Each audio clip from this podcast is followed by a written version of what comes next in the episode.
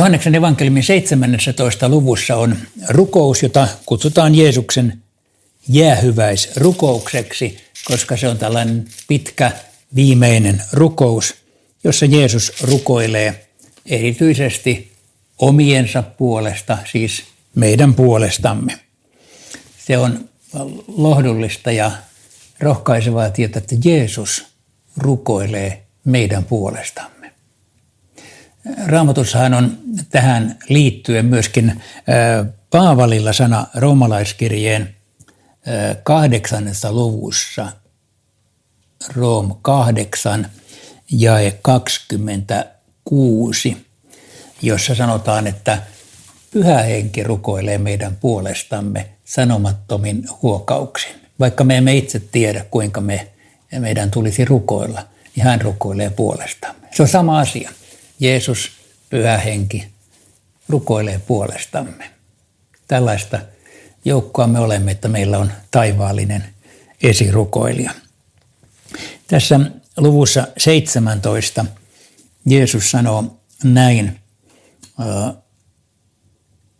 en kuitenkaan pyydä, että ottaisit heidät pois maailmasta, vaan että varjelisit heidät pahalta. He eivät kuulu maailmaan niin kuin en minäkään kuulu. Siis äh, kristitty on maailmassa, mutta ei maailmasta.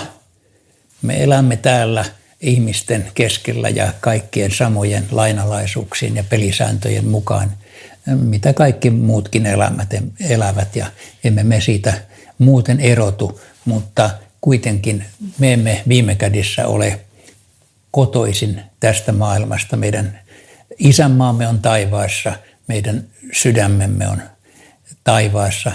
Jeesus on antanut meille ikuisen elämän, jo, joka alkaa jo täällä. Ja Jeesus rukoilee jakeessa 17, pyhitä heidät totuudellasi, sinun sanasi on totuus siis Jumalan sana. Ja se on siis Johannes 17, 17, että se on ihan hyvä muistaa, koska totuus löytyy siis Jumalan sanasta, raamatusta. Siellä on syvin totuus, siellä on se Jumalan ilmoitus, joka meille on tarpeen oppiaksemme tuntemaan hänet ja ihan kaikki sen elämän. Ja sitten tässä rukouksessa – Jeesus rukoilee näin. En rukoile vain heidän puolestaan, vaan myös niiden puolesta, jotka heidän todistuksensa tähden uskovat minuun. Minä rukoilen, että he kaikki olisivat yhtä, niin kuin sinä, Isä, olet minussa ja minä sinussa.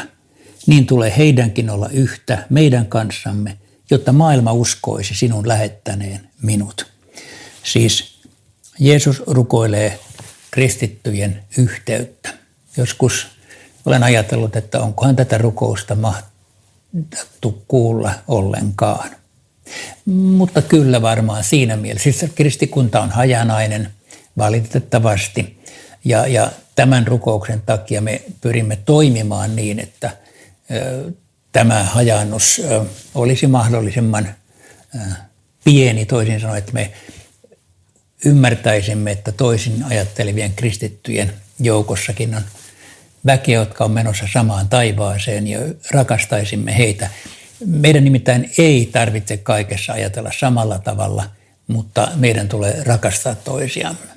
Ja jollain tasollahan Jeesukseen uskova kristitty eri puolilla maailmaa kohtaa veljen ja sisaren ja tämä olemme yhtä sittenkin toteutuu vaikkakin täällä puutteellisesti, mutta, mutta kerran taivaassa täydellisesti.